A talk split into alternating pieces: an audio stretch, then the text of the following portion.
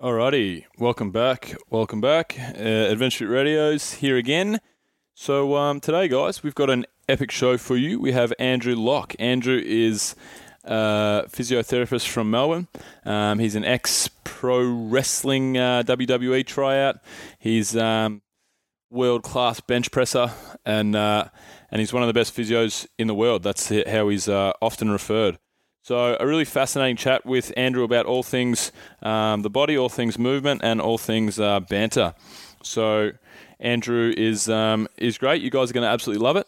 So, this show though is brought to you by Audible. Audible, guys, is uh, an audiobook warehouse with over 200,000 titles that uh, has absolutely everything under the sun that you could ever wish for over the last uh, over the last two weeks, I've finished The Happiness Project by Gretchen Rubin. Uh, pretty good book uh, about a number of different ways to be happier day to day. Um, I lost it with Gretchen a little bit when she said that she didn't want to meditate. She'd been recommended it by everyone, anyone and everyone, and that uh, she just said that she didn't want to do it. So she lost all credibility for me there. Uh, but a good book nonetheless, not a bad book. Um, originals by uh, Sheryl Sandberg. Um, Adam by Adam Grant. Sorry, narrated by uh, Sheryl Sandberg. Uh, so Adam Grant originals. That's a good book. Tribe by Sebastian Junger. Now that's a fucking unbelievable book. Um, that's basically about how we function as humans, and uh, and again down a, a rabbit hole that I like to look into and delve into about whether we're whether we're really truly doing things correctly um, in this society that we've built. I love the fact that we're going to go to Mars. I love the fact that we're going to cure cancer. I love the fact that we're going to live forever. That's all cool. Um, science is rad. Uh, art is rad. But there's um, there's an amazing part in the book Tribe where it talks about the fact that um, back when uh, the conquistadors, for example, were uh, were taking over Spain and Latin America, uh, uh North America, even um, uh, the, the, Indies, India, um, all all the, basically the conquests back in the day that uh, Europeans uh, took part in. There was thousands and thousands and thousands of examples of European um, conquistadors, European men, going and living with tribes in the jungle and never coming back. Um, there was young children that would be brought back into European society, and it would take one conversation from the from the tribal elder. They'd be back into the tribe. When that happened, and the shoe was on the other foot, it was. Um, uh, lost my point there. Um, but the fact is, uh, there's never been one case of an Indian or, or a, um, a, Mayan or an Incan or all of these um, all of these cultures that lived in the Americas. There's never once been a case of somebody going and living with the Europeans because their their um, their way of life was was better. So um, tribe really um, delves into that a, a bunch uh, amongst a bunch of other um, interesting topics like um, everybody's happiness is uh, everybody's perceived happiness always goes up in times of war, times of uh, conflict, times of turmoil. Same as like they talk about with 9/11. After 9/11, everyone in New York City was happy for um, for a couple of years afterwards and treated each other in a totally different way that they do now and that they did before. Um, it's a fascinating book. I think um, I I'm not a smart man by by any stretch. I'm not dumb, but I'm not I'm not smart. I often uh, I often think about whether we are doing things correctly with this um, with this society and culture that we've built. Um, yeah, I often ponder. I've also read uh, The Virgin Way by Richard Branson, which is unbelievable. So I'm always taking in a um, taking in a book in my hand, and then I'm always taking in a book via Audible. This is the last two weeks, guys. So I walk my dog, I clean the house, I ride my bike to work. I when I'm walking to get lunch, when I'm doing this, when I'm doing that, I'll have a headphone in and I'll be pumping in an audiobook. And uh, although I just mentioned that I'm not smart, I'm getting smarter. I definitely, I definitely am getting smarter. Um, so go to www.audibletrial.com forward slash ADVF radio and you'll get one free audiobook and a 30 day trial. We're also brought to you guys by Quarsh Creative, Q U A R S H Creative. Go to quarshcreative.com and uh, You'll see what the guys do down there. Great friend of the show, Sean Marsh. He put together our intro for the show. He is Quarsh Creative. And anything you need design wise in your business, then uh, Sean is your man. Quote radio when you speak to the guys down there, and you'll get a free SEO report or a report on your existing brand. And we're also brought to you guys each and every week by Adventure Fit Travel. So, what we've got going on, guys, we've got a whole bunch going on. So, I'll give you a little inside tip. We've got uh, two Iceland trips coming up towards the end of the year, November and December. Then we have New Zealand early doors next year. We've got a mini Aussie trip, so that's a four day getaway in Australia. We also have Kokoda Track. And then we are about to launch Hawaii, the Greek islands, and also Bali to round off the um, round off the financial year. Basically, we're uh, we're in the process of partnering with a bunch of gyms to start doing um, private trips. We've got an awesome offering there. So if, if you're a gym owner and you want to know about um, giving back to your community, getting uh, getting money to give back to your gym, building a, a point of difference in the industry, and uh, getting free travel, then contact me, doc at adventurefittravel.com. Otherwise, guys, if you're just a general population member and you want an Adventure Fit holiday, head to www.adventurefittravel.com. You'll absolutely love what we do. Have a look there, see what we got coming up. And uh, other than that, oh, use radio for 10% off. Other than that, here's the show. Now, before we do this, let's go over the ground rules. Rule number one no of the hair or face. And that's it! Yo, Discovery Roger, go for deploy. Where did we come from? Are we losing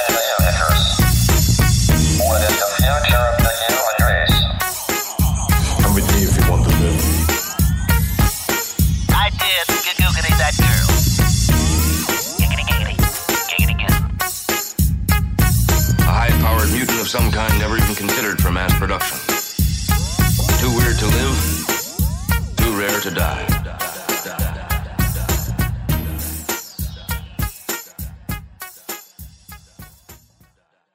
yeah, exactly. All right, so that'll probably be the intro of the show. So Yeah, we'll keep we'll that bring it in now. But um, yeah, welcome back to Adventure Radio, guys. We're sitting here with uh, with Andrew Lock.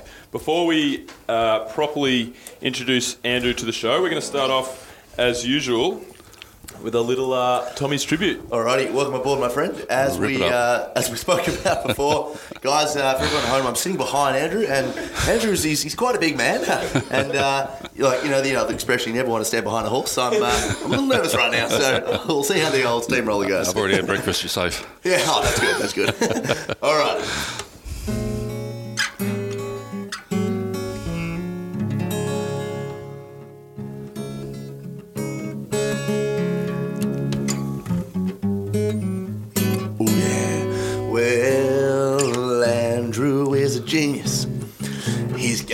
Big set of pipes.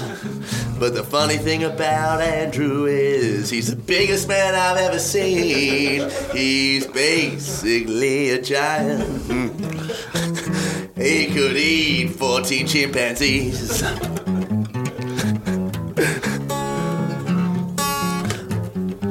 when it's early in the morning, I look up and I see him down to me.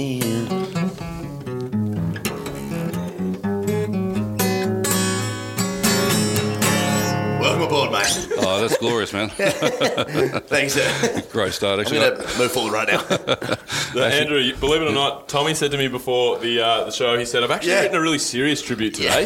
um, so, so to put it in perspective, that was a serious one. That was quite serious. Yeah. I've actually got a mate who drives a monkey truck in a circus, so he'd be stoked with that. See, look, the see, chimpanzees. I mean, there's, that's just, this is serious stuff. oh shit! so we're all at home in that. Yeah. Thanks so much, appreciate it. no, no, not a problem. All right, Andrew. So welcome, uh, welcome to the show. Thanks for coming on.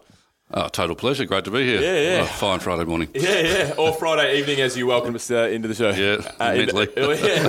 Uh, When I, uh, I went up to introduce myself to Andrew earlier today, and Andrew said, uh, "Oh, good evening." I said, "Well, Yeah. Yeah. funny thing Depends to on say which at nine in the morning, but uh, I start early, man. Okay. all right, yeah. So, Andrew, why don't you tell us a little bit about yourself and uh, and what you do? There's no little bit about me, man. All right. Uh, let's see. Well, currently, I'd say okay, I'm, I'm classified as a physiotherapist, mm-hmm. but um, yeah, what I do is very different to probably any other physio in the world. Mm-hmm. So my work has been uh, developed probably over at least 25 years of uh, uh, pursuit of trying to be better at, say, spine work more than anything. Uh, the first day I ever came out in professional life, the head of the uh, practice where I was working came up and said to me, "Okay, your job in the, is to be the best in the world at something." And she goes, "And I'm the best in the world at shoulders, so you can't do that." and from there on, basically, I took on a lot of spine work, so I did a lot of shoulders as well. And uh, for me, it's a it's a growth. It's a professional and personal growth. I started life probably expecting to be a professional baseball player. Mm-hmm. I played for Australia as a junior. Played in the Right. Junior World Series. Cool. Yeah, I was um, sort of planning to take on the world and play Major League, and then I saw a picture of Arnold Schwarzenegger in a magazine. Yep. I uh, thought this is good. I'll be the next Conan the Barbarian. I'll do a couple of movies like that, and twenty something years later, I still haven't made one movie yet. At but least the- you're self-aware though. I still got a plan. I'm going to be an extra in one of them somehow. Yeah. yeah, it's, it's out there. So yeah, then I just uh, Expendable s- 74 or something. Oh, exactly. It's going to, it's going to make it somehow, uh, as long as I don't get cut. Yeah. And so, yeah, I just um, from there on got stuck into weight training. Mm-hmm. And as I weight trained, I thought I, you know, I might become a professional wrestler as well because I was getting a bit bigger at that time. I had long blonde hair down my butt, and I weighed about 140 kilos. You know, I got an offer to look at uh, going to the states and go to wrestling school, and I continued to finish my physio um, degree. And then at that point, got injured and just stuck with the weight training. Mm-hmm. And ever since then, it's been a, a pursuit of trying to be better every day. Yep. Awesome. So, yeah, I've trained things like 100 days straight and done every sort of program. On the book of um, you know how to make mistakes in weight training, I probably wrote a few new chapters. So, so if you think you've done it wrong, don't worry, I've done it before you. yeah, cool. and now, yeah, still in the, the pursuit of being better every day, being the better better at spinal work and getting bigger and stronger in the weight training. Awesome. Um, two things that I definitely want to touch on. Uh, I actually want really want to touch on the, the wrestling um, career, but but taking it taking it back to, I mean, you- you're here because you're a very um, highly renowned physio, so on and so forth. So when you say you're different to every other physio that, Probably in the world, yeah. that in the world, how so? Explain what you mean by that. Everything's about the personal journey, I think, and that's why when people say to me, "What do you think of chiros? What do you think of physio? What do you think of osteos?" To me, it's never the profession; it's always the individual within the profession. You don't mm-hmm. disparage the profession. Mm-hmm. So, to me, you know, I use physio as a tool to get to be better in science. What I do. Mm-hmm. So, you know, I've got the combination of when I first started studying, I did some postgraduate work with the McKenzie Institute, who are um, very much a brilliant disc associated group. Their movement pattern works and assessments are unparalleled. So I came out of that with um, a real focus on getting people better by certain methods assessments. And then over the years, of course, I, I saw that there's not many people who understood weight training. And I really started to combine my understanding of weight training with the disc work.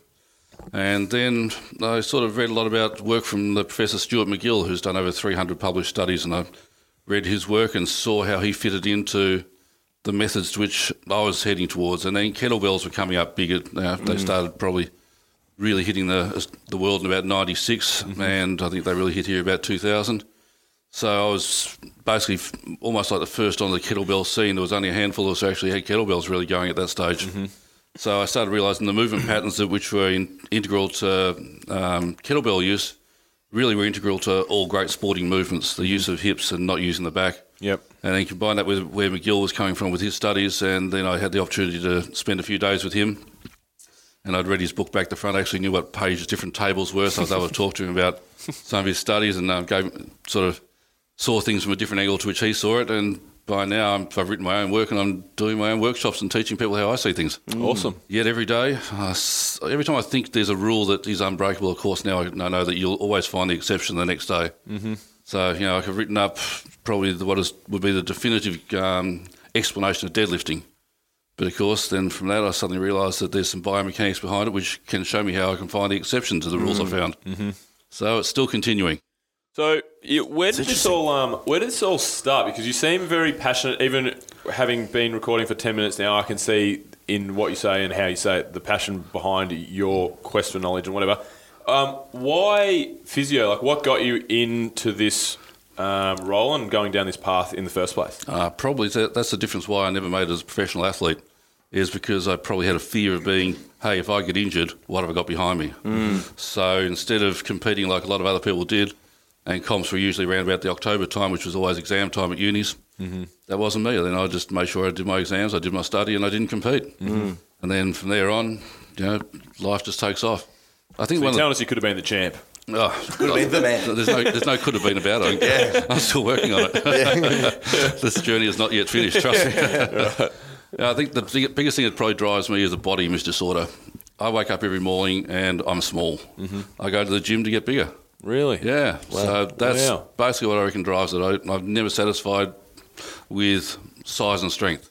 So every day I've got to get better and I've got to get bigger and I've got to get stronger. So I really just see it as a, a bit of a disorder, which I think embraces a lot of great athletes. Hmm. You know, a lot of great athletes even have personality disorders. They have dissociative personalities. They take on something else when they actually do their training, mm-hmm. and they're different people outside of training. So um, I always say to people, if you want to be successful, don't ever try and be balanced in life Yeah. because balanced people are not good at anything. Yeah. To be really good at something, you're going to sacrifice, um, you know, either social life or you're going to sacrifice finance, Friendships. Yeah, it's all going to be sacrificed 100%. because it has to be for you to reach your goals, which Yeah. are most important to you. Yeah. So I think a lot of those, you know, I try and combine all that sort of thing with a, you know, a long-term goal of being better than anyone else at spinal work and being stronger and being bigger. Mm-hmm. So what about is that work as a detriment though? Like is that something like negative that plays on your mind of waking up in the morning and going, shit, I need to do this, I need to do this, or you is it like a positive thing that like Oh, I'm man, I embrace to? it. Yeah, yeah. It's the best thing. Yeah, yeah.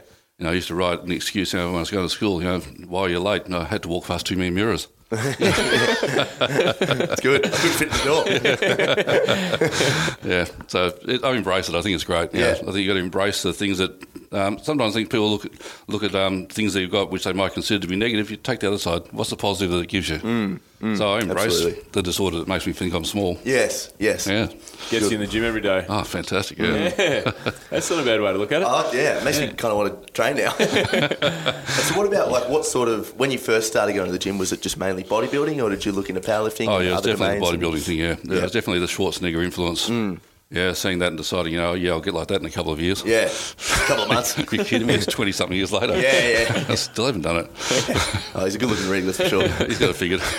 so, uh, so going back to the physio stuff. So with the um, with the um, I mean, there's obviously a big rise in CrossFit. Um, powerlifting's um, quite popular now. Um, Olympic weightlifting's having somewhat of a resurgent, a resurgence, and all these people are going out and uh, outside looking in, training probably under people that don't know how to train them very well, and Yeah. uh, and or training themselves off stuff they've seen on the internet. So, like with your, you said you you focus on the spine. Um, a lot of our listeners are from one of those three areas that in their training. I would, I would yeah. imagine, and um, I would imagine a good majority of them at some point will have or or, uh, ha- or already have or will have some sort of disc issue or, or a back problem. Yep. Like, what are the big issues with the training that people are doing these days, and how, like, as a, as a somebody who has dedicated themselves to the spine, what are the problems that are out there, and how do we how do we alleviate them? I know it's a very broad You picked question, it but beautifully because I mean the whole point you came in earlier was saying coaching.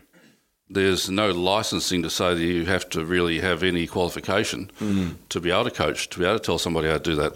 So you know you got to be kidding me if you think a certificate three or four is going to teach you how to deadlift, Mm. but somebody in that is going to tell you how to deadlift, and they're not going to tell you how to deadlift correctly because Mm.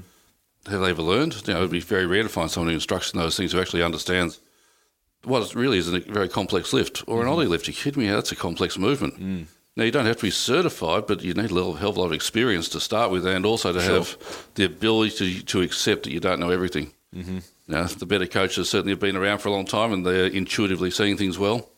So the biggest problem is coming in and people attempting to, uh, I suppose it's the ego that comes in, is attempting to lift too much too early. I spoke to the, the 10 time world champion, Ed Coan, a magnificent powerlifter. we had him on the show actually. He's a good man, Ed. Super Ed, yeah. Great. Yeah. Yeah, and I said to Ed when we were discussing it at lunch one day, I said, I think it takes a year before I would expect anyone who should attempt a max deadlift because I don't think it takes at least a year to get a technique under control. Hmm. And Ed was quick to say he thinks it takes three years, Really? yeah, to actually become competent. Yep. And I look at that, and I also, you know, look at a bit of a, a process where we say it takes three thousand repetitions to become good at anything, to actually learn it to the level that you don't have to think as hard about it. Yep. Now that means if you're doing 100 reps a day, it's going to take you a month. I don't know people who do 100 reps of anything. CrossFitters tend to uh, do it. They, they kind of finish off in a month. they come see you after. so, so if you look at that, it's going to take at least a year to get something solid. And yeah, when you start moving heavier, it's going to take quite a while. Mm. So that's probably where the big problems come in. People who are attempting the PB or the max single. I use a rule which says if you cannot hold your spine in neutral with a weight, then you shouldn't be lifting it in those first couple of years. Mm-hmm. Mm. Because the, the technicality is every world record's set with a flex spine. Mm-hmm. They're set with a flex spine because those people have got confidence and they've Yeah. spent a lot of time getting to control that position. So if you get a beginner who starts off with a flex spine, they won't be able to control it. They don't understand what it is to control a flex spine. So I teach people neutral work initially, but if they're experienced, then we'll transition to the flexion. But if there's no experience, I'm expecting them to stay neutral for a year. Mm-hmm. So we, we tend to use that. If you can't control the weight in neutral, then that's where you stop. Yeah. And for beginners, if you want to talk about maxes and things like that, the coach has got to say, okay, we're talking about max with a neutral position at this point. Mm. Now, what's the point of setting um, you know, a PB in the first year It's not going to impress anybody except yourself? Mm. You really got to stay safe because then you're going to have a longer career. You'll be there for 20 and 30 years lifting and you'll get the, those world That's right. championships. That's right. When I um, when I started CrossFit, we did the uh, CrossFit Total. This is years ago now. So CrossFit was before weightlifting and before powerlifting. I've, I've done Wow. a bit of the three. Yeah. I've done a bit of all a bit of the three and. And been doing a bit, bit of powerlifting now, but we did the um, CrossFit Total very early on, which is squat. What is Press. it? Squat, press. Is it dead? And deadlift. Yeah, Yeah, just yeah. squat, press, and deadlift. And um, the, la- the last deadlift, I pulled a 200 kilo deadlift, which is still the heaviest deadlift I've ever pulled, like a month or so in, and I've never been able to pull anything near it again because my back was. Well, that wasn't the one thing that did it to me, but I had lots of back issues over a, a big period there, and then still to this day, I'm I'm not. I, I think I just ripped it off the floor with the most rounded back and terrible technique. Absolutely, and, and I haven't been able to get anywhere near it since. Mm, that's know? right, and that's the, one of the classics. There's a coach in Melbourne who's very proud of the fact that he you know, pulled a 300 kilo deadlift at a young age.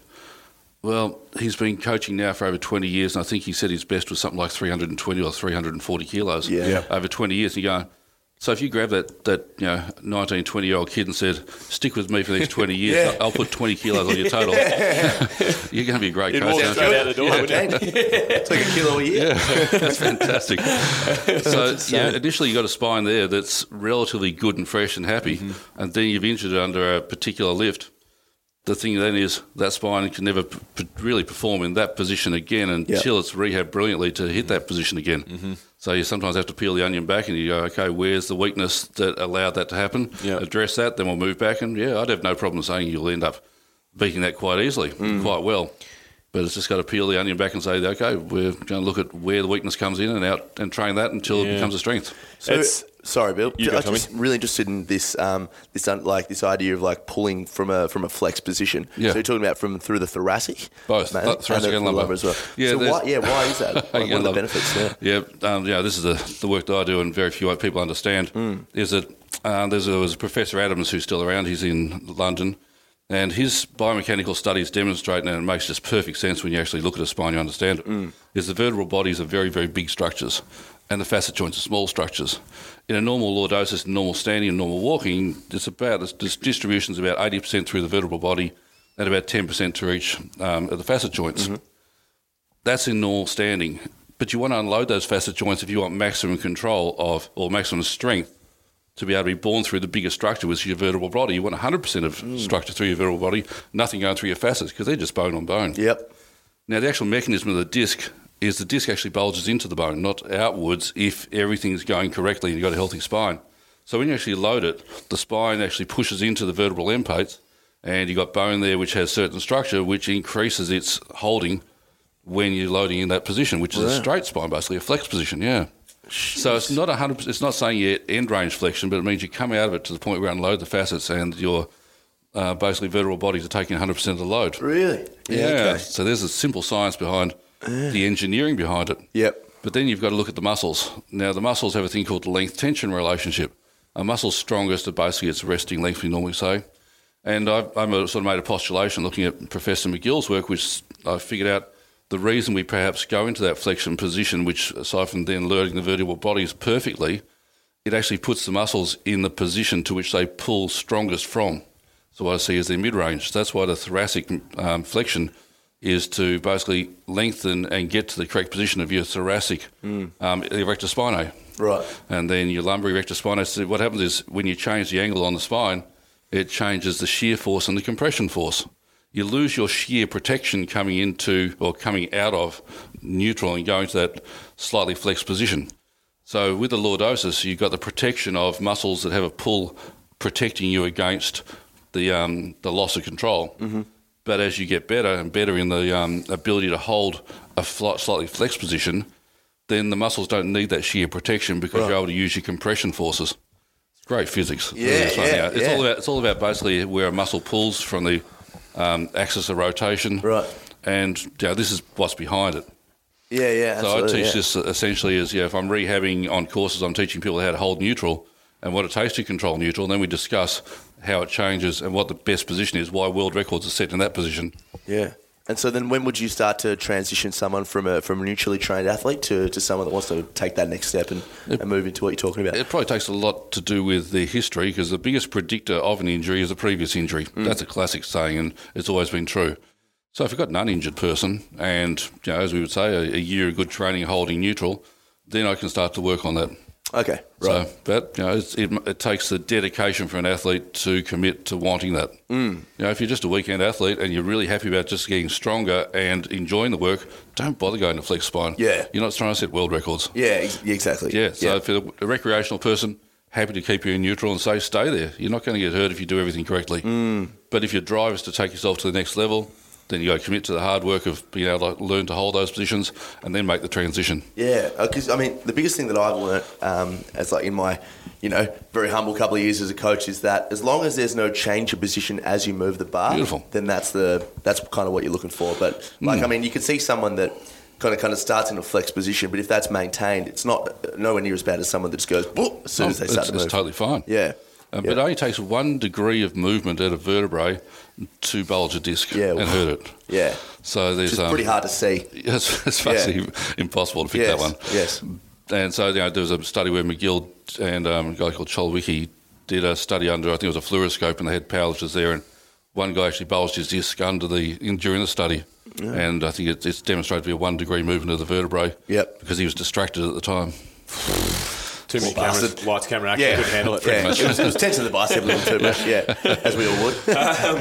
How much of this? Um, how much of this do you think is just impossible to uh, impossible to control because of the fact that in human nature people just want to people just get so excited because if you could say ideally for for strength and for for gains or whatever you want to call it like you'd work in the threes and fives range for for a year right would you Quite easily, yeah. would you agree and then But even go a little bit higher some days, depending upon what the goal is. Yeah. So I'm looking at um, one of the factors which will tell you about lower back injury is that um, it's endurance strength, which has a massive contribution as to whether a person will get injured or not. Mm-hmm. So yeah, you might do threes and fives, you'll have to do multiple sets of them. But I'd also work a little bit higher to work on um, that endurance quality that needs to be there as well. Yeah, because I mean, it's it's so hard. Like when talking about just my example of going, like I, I wanted to go heavy, like three bet. weeks in, you know, and, and all Yeah, of course. like the male, the te- there's always testosterone in Oh, the yeah. room when, when you guys train with guys, and guys are always like, yeah, fucking pull another one, Put some more weight on that. It's You the footy, pussy. it's the footy coaching time, man. Yeah, Exactly. Yeah, but it's like it's ingrained in us. Yeah. you know, like unless we can educate every coach uh, across the planet, you Mm. know, that's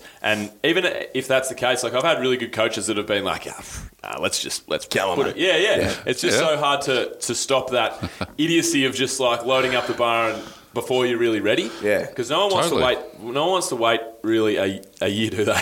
But I mean, I, I, I was I was three months at school. I, I actually learnt weightlifting at school, which I was really lucky. Yeah. Um, uh, lucky about, and we were sort of two three months before we um, could move off the stick. Mm, that's and it good. just pissed me off. Like, it was so boring, but like I'm so happy for it now. Oh, brilliant. you know? That's great. Yeah, so it was good. a dear friend of mine who's a, a martial artist at fairly high standing, he was saying that when they were teaching kendo in Japan, he says the first thing they do is they teach you the most basic cut, one cut. And he says you'll do that for six months. He said you might start with 500 people. By the time you got through six months, you've got 150 left because everyone's bored to tears Yeah. of doing that one thing. Yeah. Then you learn your second cut, and you're going to do that for six months, the two cuts. Well, you're going to be down to 50 people by the time you've got six Yeah. months down. And he said by the end of the actual process of learning your basic cuts, you've got five people left out of 500. Yeah. And that's basically the people who are going to not get injured. They're the ones who are going to work well. And Jackie other Chan, ones, Bruce Lee. Yeah. uh, yeah, that's I was pretty much gonna it. say, Donald Trump. Look at them all, the great ones. Yeah, yeah. so you're right. The the strategy that I think a coach has got to do is have to be a great communicator. He's got to understand each person. Because the person who wants to go out there and set that PB too early, well, it's up to the coach to be able to communicate to that person effectively about why the goals are still good, but why they've got to be able to work within the framework of not doing that. yeah. So it's all about communications, the psychology of lifting and the psychology of communication. For sure. Yeah, so if you can communicate well with your lifter, you can harness that drive, but in the right way. Yeah. Yeah. There's the challenge. How many great coaches will both both the mechanics plus the communication ability? Yeah, that's right. That's the so much of the battle is the communication side. Huge. Like I, I um, I, yeah, I find that there's there's you know a good coach is somebody that has one or the other. You know, communication communication uh, is on point and knowledge is okay, or it's knowledge is absolutely on point but can't communicate it that well. They, they might make a good coach, but the great coaches are Yeah. the people that are able to do both. And they have the knowledge base and they can communicate with people because if you can't I think you see it. You see the the um, the communication, the human side, not too well. Like so many people have so much knowledge, but can't relay it well enough, and, and get people to work in their own fa- in their own benefit. Yeah. you know, to, to like we're talking this communication, Yeah. like it's in your own benefit to not load up and go heavy and do silly things, but like to get that point across isn't always easy. but also tough. like understand personality types. Mm. Like, I mean, you could say that to to a ton of people and go, oh, you know, like, hey, let's just have a quick chat. You know, Rome wasn't built in a day, yada yada yada. But if you've got someone who's extremely egotistical, you've got to find that sort of balance between like keeping that because that's probably building his confidence, but also saying, hey, you know, let's just build this sort of statically rather than just going for it, you know, tomorrow. Totally there, because Mm. realistically, the way I work in with my clients is, you know, I'm making sure that realistically they're taking possession. I'm not treat. I don't actually treat anybody when it really comes down to what uh, traditional treatment would be. I Mm. don't put hands on people on it because essentially what I say is that all you're doing is treating pain if you're doing that, Mm. and that doesn't fix anything. My my th- approach is why did you get pain in the first place? Let's examine that. Let's find the solution to the reason you've been hurt, getting hurt, and solve that. Yeah. you solve that, you're not going to get hurt again. Yes. And so within that, it becomes very much about the person taking um, their own control and saying, okay, you're in charge of your, your training. I'll give the guidelines. I'll give you the rules. If you're you know, really taking this on, mm. you take possession of your um, reha- rehab mm. and I'm the guide. But mm. I'm not there to do it for you. I can tell you what to do, but you've got to commit to it. So, you know, I explain to patients, I expect you to do 3,000 reps of this by this time. I expect to do 1,500 of these. You know, this is how many you do per day. The idea is to, to get a good dialogue, good communication where they own their treatment. Mm. Eh, and that, that way is much better. Well, I mean, that's probably the hardest thing as well. Like, if, I'd, I'd say physio and sort of rehabilitation programming is, is harder to adhere to than, than, than coaching program because it's hmm. like it's so incredibly tedious. Like, I mean, I, I like I've just been. I remember for me personally, I had a couple of stress fractures in my back as a kid, hmm. and especially as a kid, you know, you just want to get back and play footy. You just want to get back in the gym, but it's just you can't, you know. And you do one thing wrong, and there's a bit of pain there. It's just like. You know, the emotion starts feeding into it. Will this ever end? And you know, Very so, much. So, what sort of advice do you give to people? You know, just sort of taking it one step at a time. And Well, once again, it's going to depend on how we communicate. Yes. Have we got a visual learner? Have we got an auditory learner? Have we got a kinesthetic learner who's coming to see me? Mm. So there's no point in me talking to a person who's a kinesthetic learner. I'm going to have to work with them in the patterning and make them feel what they're doing. So it all depends on that, once again, communication strategy. yeah, Now, you know, my practice is a lot different to everybody else's. You know, I've got a power rack in there, a lifting platform, Mm. bench press, uh, dumbbells, kettlebells that go up to 90 something kilos. I'm keen for a session. Yeah, it's just so fan. I walk in every morning going, yes, I love this place. Yeah, exactly, yeah. I got a library behind me that's bigger than most medical libraries. so it's um, it's very much said about okay, we, we might do some basic you know, activation style drills, but we're going to incorporate it into getting back on, on lifting. Yep. So I, I get people back into lifting as rehab. yes, yes, So you know you might be a conventional lifter, but I might have to get you going sumo because your butt's weak. yes. So I'm going to get you really become darn good at sumo that'll transition and help you your mm. conventional. Mm. So that's the um, ability to get somebody doing something that they want to do instead of being bored to tears. yeah, exactly. Yeah, you yeah. get first couple of weeks you got to learn how to communicate with the muscle, but from there integrate the communication into a movement pattern. Mm. Movement patterns are the key to success. So that's what we really aim at: good movement patterns. That's, So- uh, yeah, sorry, you go. Ben. So it, so we talked about like uh, the fact that a lot of the programming and going heavy too early is one of the causes of problems. But Sure. that, that was my next question: is um, how much of the movement pattern or movement patterning and maybe say bracing is the issue because me as an example when I walked into um, PTC um, powerlifting and I started talking to Alex about deadlifting and bracing. It was totally different to the bracing that I'd been doing as a weightlifter, Yep. as a as a as a um, CrossFitter, as a general populous trainer. You know Yep. what I mean? So, how many people do do you walk in and say, right, let's break down your actual movement pattern, like you say, and teach them to to brace properly? Is that the biggest kind of key? It's certainly very early in back back work is learning to hold a isometric contraction. Mm-hmm. Now, there's a great lifter back from I think it's 1940s almost, a guy called Bob Peoples. Peoples set one of the great records that didn't get broken for decades. Now, Peoples was a guy who had perhaps a fairly short torso, relatively long arms and long legs, and he developed a situation where he exhaled maximally, mm-hmm. dead opposite to what pretty much oh, everyone's ever taught. Mm-hmm. But if you think about it and you try it yourself, if you exhale maximally and use your abs to push the last bit of air out, it's a big contraction. Oh yeah. And so he used that, which is a, the dead opposite to what a lot of things are taught. Now, there's one or two people I've actually used that strategy with because they brace better if I teach them to exhale hard and use their abs to then contract. So once again, it's on a case by case basis. So that's how I that's how I brace. That's how Alex taught me to brace. Great. lock lock the rib cage down, exhale all of the air, Hard, yeah. and then and then you feel absolutely rock solid. So what's the other technique that you would use? Say the the more conventional, because like the the the opposite um, side of the story that I was used to was breathing in, Yeah. like into your di- Push diaphragm. diaphragmatic. pushing against the Yeah. belt and things like that. Yeah. That's commonly taught as well. There are those who use that really effectively. Mm-hmm. And basically, you might find someone who, from a simple plank movement, gets a good feeling for that position there, which is basically just a neutral position held strong. Mm-hmm. And they can connect with that and they can use that as a good bracing strategy. That's probably what you're going to use with a lot of, especially beginners who've never really lifted very much. That's a less complex strategy just to learn is to be able to say, learn the plank, the side plank, let's integrate that into the movement, what you got there. And you know, there's another great one which we call the uh, the max plank or the RKC plank, and it's a mechanism once again increasing the tension in that position. So for the beginners, I would start with more of that, and then as they move up, I'll use one of the other two strategies: mm-hmm. exhale or inhale, depending I which feel way like the, the breathing in strategies, like it's a fine line unless you like because I mean Yeah. everyone that'll breathe in will flare their ribs and then they lose their spine, you know. So it's like they're like, oh, you've got you've gone completely, you Yeah, know. you picked it well there. See, I always say that weight training should be looked upon in the same way you'd look at if you want to be a Formula One car driver. Yeah, When you walk into the gym, you haven't got your learner's pot, li- license yet. You haven't got a learner's permit. You get your learner's permit. Okay, get used to it. You're going to learn. Well, once you've got your learners, you've got to pass to get your P plates. Mm. You're going to spend a fair time being a probationary driver. Yes. Well, this is the gym. You're going to become a probationary you know, trainer. You've got to respect it the same way.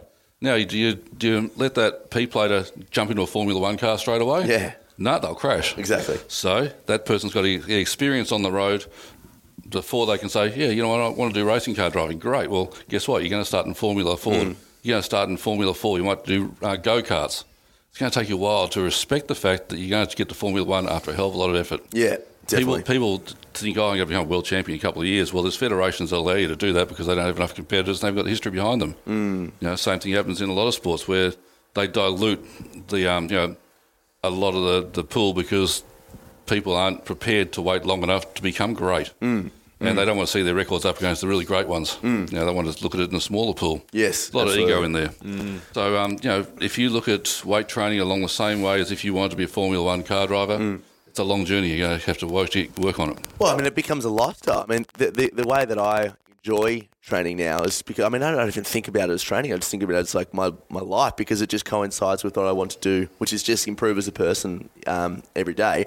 And, but I, like, if I, for me personally, I don't know, it seems to work for some people, but if I just was constantly like, all right, I want to do this, I want to do this, I want to do this, I'd just be, I just wouldn't. Number one, I wouldn't enjoy every day, and I just get bogged down because I'm like, this is fucking shit. Like, I don't want to do this. You know, I just want to get my deadlift here a little bit better. You know, but it, yeah, it's got to become a lifestyle for sure. That know? is for that person who wants that. yeah, And you, you pick it well. You know, find the passion and pursuit that you love in life. Mm. And that's the thing you should be you know, really enjoying. You know, don't do something you don't enjoy. yeah, exactly. Unless you're particularly a, a strangely psychological person who enjoys the fact that, hey, Not I'm, I'm not enjoying this. I'm going to keep doing more of it. Yeah, You know, exactly, yeah. there are It's certain people out there who we say, you know, they can snatch the defeat from the jaws of victory. Yeah. You know, there are people who love doing that.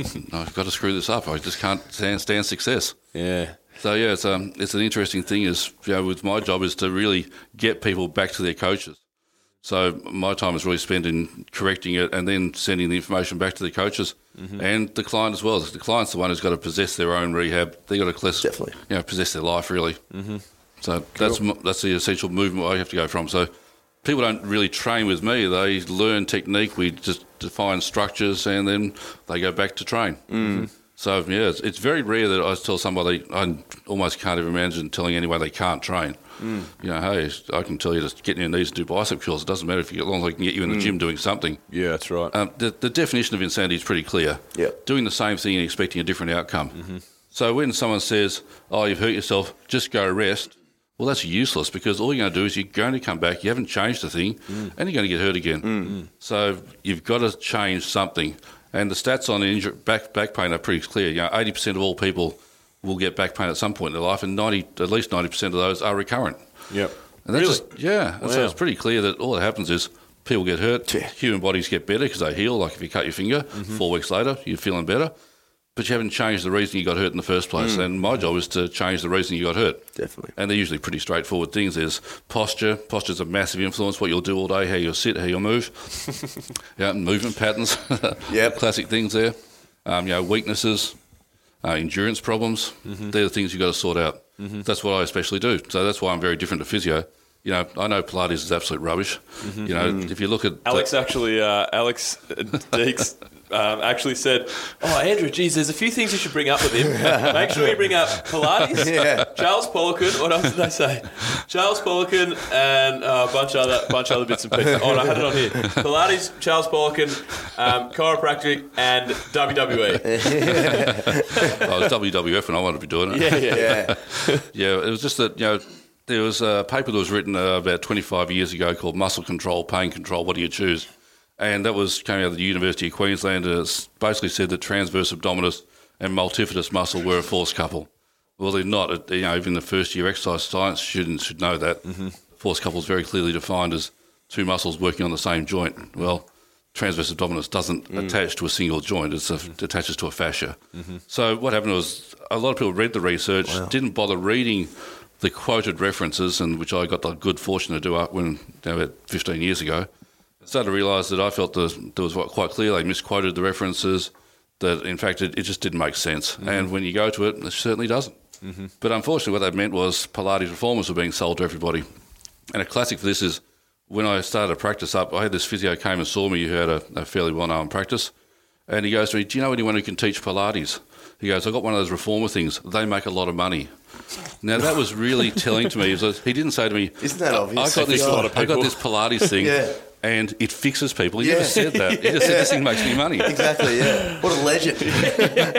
What an entrepreneur. Yeah, yeah. It's like those people who go, oh, yeah, fuck, man, like, can you just help me out with the back? I've been seeing this physio for five years and he's really good. Like, he's a, he's a really good physio. I've been seeing for obviously years. Like, I'm good mates with him. Yeah. But, uh, he puts this I magic just spray on me that costs me 100 bucks Yeah. a, a spray. Yeah, it's called sunscreen. but it's good. Apparently, it fixes me. Can you help me out? It just astounds you, doesn't it? Oh, yeah. Yeah, so the, the whole thing is, you know, it was pretty, you know, physio- Chiro's got a bad name from the point that, you know, people were always saying, oh, the gets me to come back next week and come back again and come back again. And, you know, it seemed like, a, you know, you've got to be adjusted and stuff like that.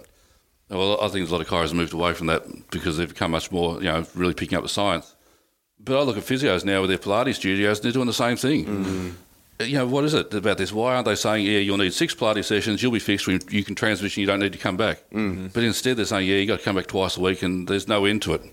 yeah. They're doing the same thing they're decrying chiropractors for, and they don't see it because it's making the accounts tick over. Mm-hmm. And unfortunately, that gets in the way of you know a lot of people. There's a lot of people I think in the health industry who are looking at how much they make rather than am I really doing a good service Yeah. in the health profession. Yeah. Yeah, that's important to me. Is that's the health profession. Yeah, that's right. You're supposed to be fixing people ideally in one session. Yeah. And then never seeing them again. Yeah. Like if you're the best at your job, that's what it should be. You'd have no and then fights. you would actually get you would actually always have work. Yeah. Because the, the results would, would be there. But Yeah. most people um, if you're good at communicating with people and you do a shit job, you're probably going to do pretty well in business. Yeah. And you're going to be fine, but you're going to be very ineff- inefficient. So why is Pilates? Why, why is it so inefficient? Like, I mean, I, I've done Pilates before. I got uh, when I had back issues. Yeah, when I had back issues, I was sent to um, Do you still have back issues? uh, uh, That's a a little yes. bit, yeah. but um, but uh, yeah, I did Pilates a few years ago, and I found it difficult, which normally when something's difficult, I, I'm normally like, well, this must be doing something positive because Yep. it sucks. Yep. You know what I mean? So, but for Like heroin withdrawal. yeah, yeah. Look, for specifically for, for major back issues, is it just so? what, what what's so inefficient about it? Is it the fact that it's just body weight weighted like it's very? Not at all. Body weight's great. Mm-hmm. So but that what was you- a funny thing about it was people say, "Oh, this is hard, therefore it must be good." Well, the rumor is that you know making love standing up in a hammock's pretty freaking hard too. right? Is it going to make the Hey, experience so much? oh, oh, that's good in my opinion. We'll Making love it anywhere, anywhere. Take it for a test drive after this. We'll, we'll, let, we'll let the viewers know. the habit, We have to hammock get a again. reinforced hammock. oh, hang on, wait. We'll get the webcast ready. Yeah, That jump with the reformer. We'll ma- and so, yeah, whether it's hard or not, it's does it translate to normal human movements? Mm-hmm. Well, what sport stands on a sliding thing with springs and things? Mm-hmm. Okay, maybe you can talk to me about skateboarding. Pilates World Championships. Yeah. but we perform with our feet on a ground that isn't moving. Yeah. So what the hell are they doing? Lying on their back, waving their arms around with you know, and legs around like dead bugs, and going, "Oh, this is really good." You know, you go, "What the?" There's no translation to real functional human performance. Yeah, definitely. So humans perform either one foot in the ground, two feet in the ground, basically in most of our sports. Mm-hmm. So you practice on a stable ground. What got confused by a lot of professionals is the difference between balance and stability. All right, Stability is what a pyramid is. A mm-hmm. pyramid's got a big base, and you know the center of gravity is over the center of it. That's stability. Now we're trying to build spine stability. Mm-hmm. Balance is training with the opposite. It's unstable surfaces. Now we're trying to make spines more stable, not balance. Mm-hmm. Now, if you're in Cirque du Soleil, you need to learn balance. But I'm seeing weight trainers come in. I'm seeing CrossFitters come in. I'm seeing you know, Olympic lifters and powerlifters. We all perform on a very, very stable surface. So your rehab should be stable. Not silly wobble boards, silly Bosu balls, those stupid fit balls, and Pilates reformers. They do not translate to performance for athletes. Mm-hmm. That's pretty straightforward. That's science. Mm-hmm. Most it's pretty uh, common sense, isn't it? But still, those things make money for people, so still they'll work. Mm. Yeah. I always said, you know, realistically, unless you know, what third world country would consider Pilates to be exercise? you know, that doesn't make sense. Yeah. You know, in the first world, it's a first world problem. Yeah, yeah. That's So, and interesting by the to way, look it, what, actually. Really educa- interesting. what educational qualifications did Joseph Pilates ever have? Mm-hmm. Well, as far as I see, he was basically just a salesman who was trying to create things to basically make a lot of money. Mm-hmm. If you look at some of the inventions he made, they were pretty wacko. I don't know about him. What did he make? Oh, he made something you know, that was lying in the bed exercise machine. I think he had one in the doorway that was something used between the bed and the. Um, Did he come up with the invisible toaster, or I think if he could have sold Shit me, gag. I think if he, Yeah, I mean, it worked. put it this way, I think if he could have sold me, would have.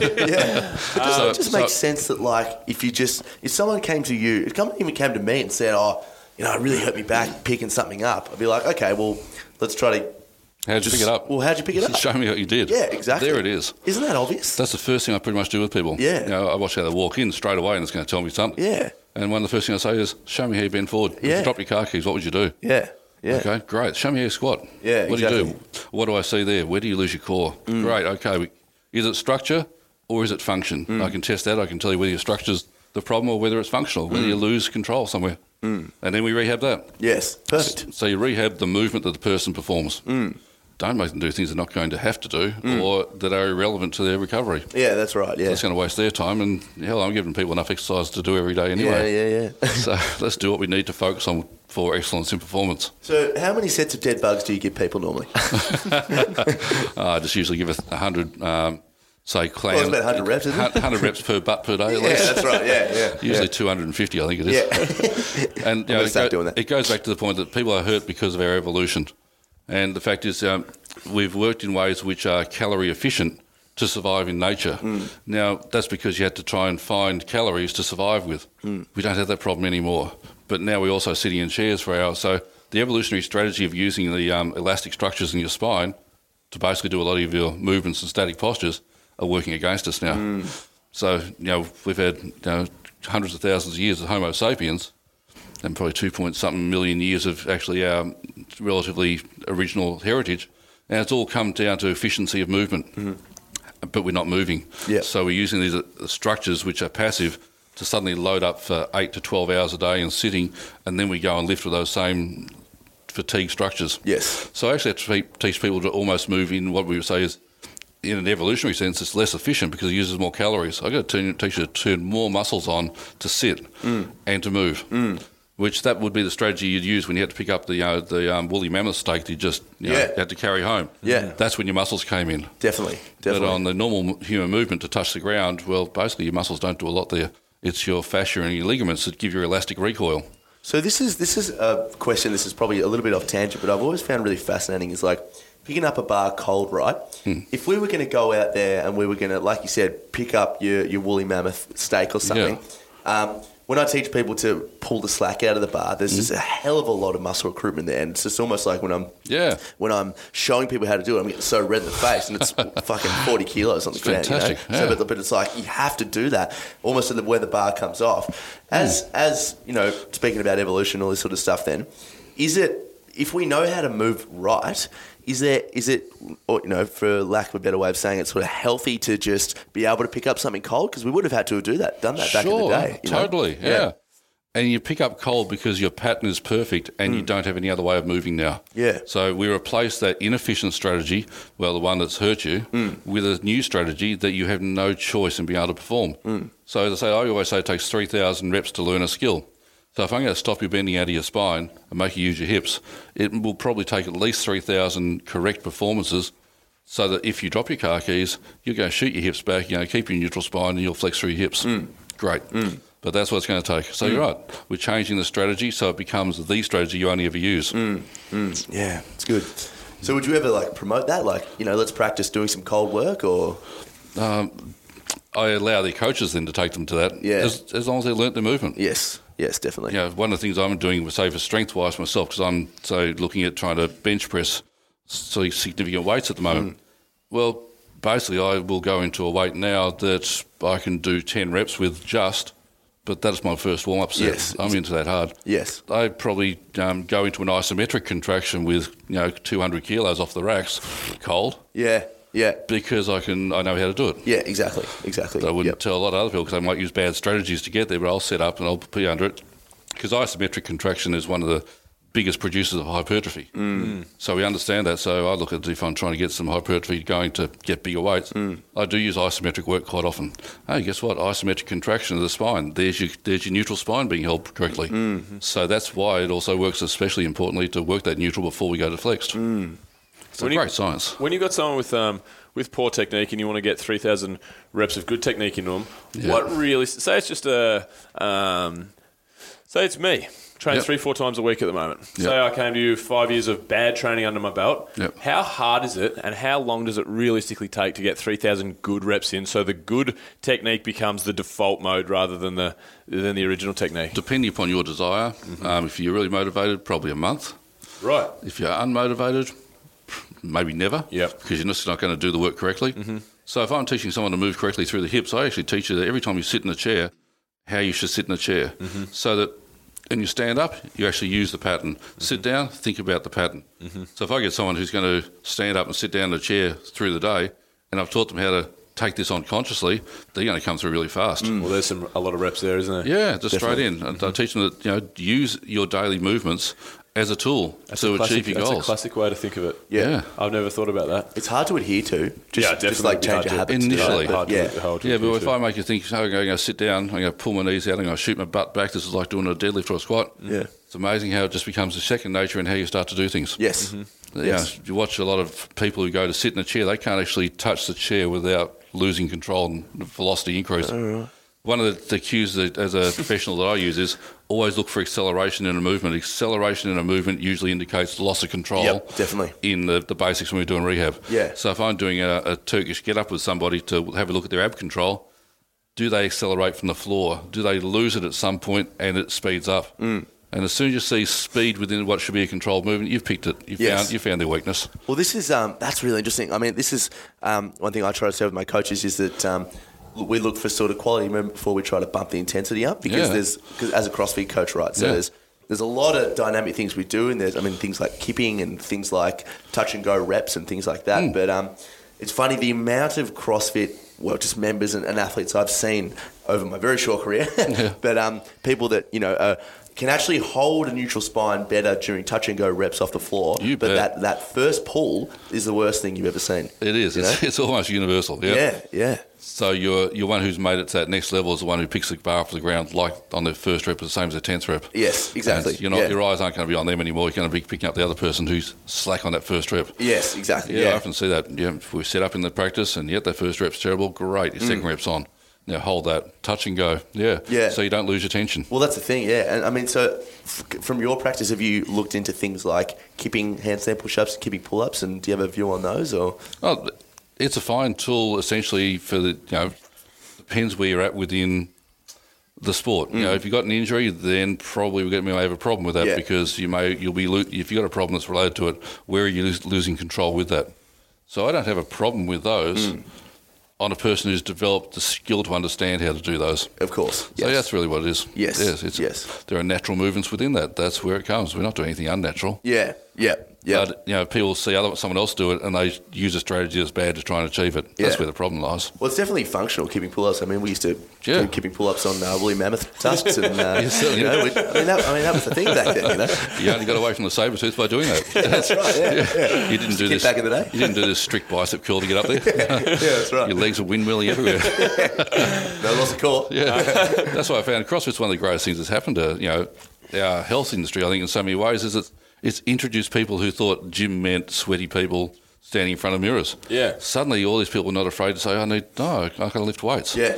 unreal. It just opened the conduit and the floodgates to people coming into Olympic lifting and powerlifting and Mm. Yes. CrossFit and becoming healthier people. Definitely, Yeah, definitely. it's such a great thing. All the Globo gyms now have their functional training area or they have their powerlifting Yeah. weightlifting Yeah. platform, Yeah. which they did, and it was all machines and it was all like one one Smith bar, Yeah, squat one rack Smith bar, thing, yeah. or like one bloke named Smith.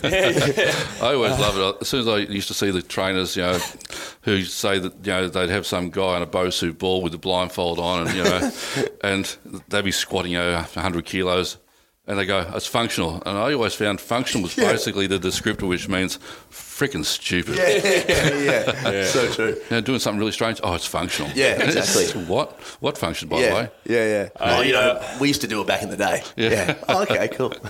Hey Andrew, we do have to uh, get you out of here at some point uh, soon, mate. So we might just uh, we might throw to six for six from six. Six from six. Six yep. from We've, six. we've only been doing this for about 112 episodes. so- I know the feeling. Six, You've, six from you've six. only got 2,000 reps to go. exactly, exactly. Yeah. um, yeah. So uh, firstly, um, just uh, yeah, six rapid fire questions. First three from me, th- uh, the other three from Tommy. So my first question is Tequila. good answer to any question. That pretty much sums everything up. Thanks, Andrew, for. Uh, So my first question is your favourite travel destination on the planet, somewhere that you've been. Los Angeles. Los Angeles. Doesn't matter where I go. If I come back to Los Angeles, I go, this is where I should be. What, what is spiritual, it about Los spiritual Angeles? home. It just feels right. Yeah. Um, there's so many great gyms there. The beach Yeah. is there. Venice Beach. It's everything. Yeah. Good. Golds. Uh, you get there and you're in a you know you're in a place where you can drink the water. Yeah. You know, great service, great everything, great food. So that's heaven. Yeah. Mm-hmm. Awesome. LA. Sick. So I've been a lot of strange places, but I always come back there and go, oh, why, did I, why didn't I just come here? Yeah, yeah. Yeah. You, you, you'd, you'd fit in down the Venice boardwalk, Yes. I reckon, Andrew. I Yes. enjoy it. It's good. Let's. Uh, okay, question two for me then is um, dream travel destination, somewhere that you haven't been top of the bucket Oh, list. to be the moon. the moon. Yeah, Ooh, definitely somewhere to go. That's that's always probably since I was a kid. I always wanted to go to the Nice. moon. Not many people have done it, and I think it'd be a great place to actually get to be and stand and have a look back at the earth and say, everybody's there, and Yeah. you know why aren't we looking after this place better? yeah. I wonder if um, I wonder it. if with the rate of technology and Virgin Elon, Galactic, Mu- mate. Elon Musk Virgin Galactic, I wonder if in our lifetimes we will have the opportunity to do that. Well, I'm going to live forever, so I'm certainly going to get there. Yeah, there you no doubt. I'm Well. not planning on dying. Drink the elixir of life and uh, make sure you sit Better up tall. to do. Yeah. We'll have to touch on that in round two. The, your Yes. plan for living living forever. I like Yeah. the sound of it. That's But, just um, a good title of the podcast. Andrew Lock, Living Forever. Absolutely. How to live forever and a little bit about backs. Yeah. yeah. But um, and my last question is: any great books that you recommend to people? Can be a novel, can be a autobiography, can be a uh, self-help book, can be anything. Look, I think Charles, anything Charles Bukowski probably wrote would be great, human, gritty, honest writing. And probably if I had one book that I think I could read more than anything else, would be Fear and Loathing in Las Vegas by Hunter S. Mm, Thompson. Awesome. Yep, those sort of people who write from an experience and they're not trying to imitate anybody else. Mm-hmm. They're giving you their life, and um, I think a lot of lessons out of that. So yeah, they'd be the sort of people I'd read. Bukowski and Thompson would start me off. Awesome. Sick. Tommy, you're up. Andrew, uh, what do you like to do when you have some downtime? I don't have downtime, so that's over. Okay, it doesn't Next exist. question.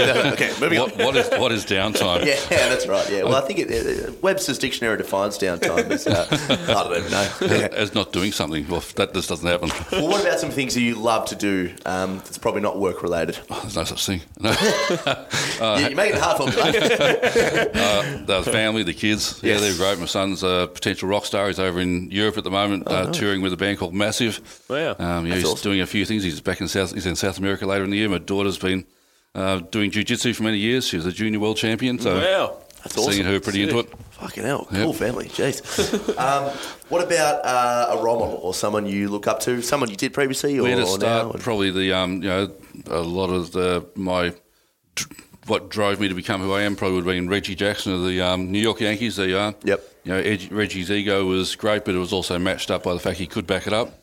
And I think that was always something I always dreamed of too, was being able to back up what by being good. Yeah. And um, Magic Johnson, I can remember the basketball player. I never played basketball really, but um, his attitude to life was something that always inspired me. So they were the two probably role models growing up that probably Yes. shaped the way I took on everything else. And then obviously you got to throw Schwarzenegger in there at some Yeah. point. Yeah, he's a legend. The uh, obviously the famous chess player Arnold Schwarzenegger. um, and uh, finally, mate, bit of a tougher question, but uh, we're interested to see how uh, how you go here. If you could invite three people to dinner, Yeah. dead or alive, who would they be and Oh, why? pretty easy. I'd have uh, Carl Sagan, the astronomer. I'd Yes. get, um, Jacob Bronowski, who was a mathematician who became a great presenter, brilliant thinker. And probably Kenneth Clark, who was an art historian but a great thinker. And I think those three guys around the table would be sensational because they'd all connect and we'd all connect. Yeah, yeah, And, um, absolutely. anything yeah. you read that those people have ever written, that's magic work. So you don't mind a bit of astrophysics? Oh, Do you? Anything. Oh, well, so we've, we've definitely got to get We're back in on board We're here. for- yeah, we'll, we'll keep it here. Math, maths and biomechanics all come together. The human body is very predictable. All you got to do is look at vectors and understand how things work. Mm. Axis of rotation, it's all there. Moment arms, that's all there. Uh, beautiful, mate. That's awesome. Well, Well, uh, great to be finally, here. yeah, love it. Yep. Where can where can people find you and uh, anything you want to plug? Best place to hunt me up is on uh, Facebook under the Functional Strength Rehabilitation. So uh, when I do workshops, which they're coming up this year, there's a few more happening. I'm doing a seminar at the Big Dogs Powerlifting in October. Ah, cool. A couple, couple of hours on shoulder rehab, which will give people exercises they've never seen before because I'm the one who invented them. I haven't shown anyone else except for the patients that come. Yeah. Yeah, and um, keeping in touch there is probably the best way through Functional Strength Rehab on uh, Facebook because that's where I'll be putting up the articles that I write anyway. And yeah, people can learn from there. Beautiful. Cool.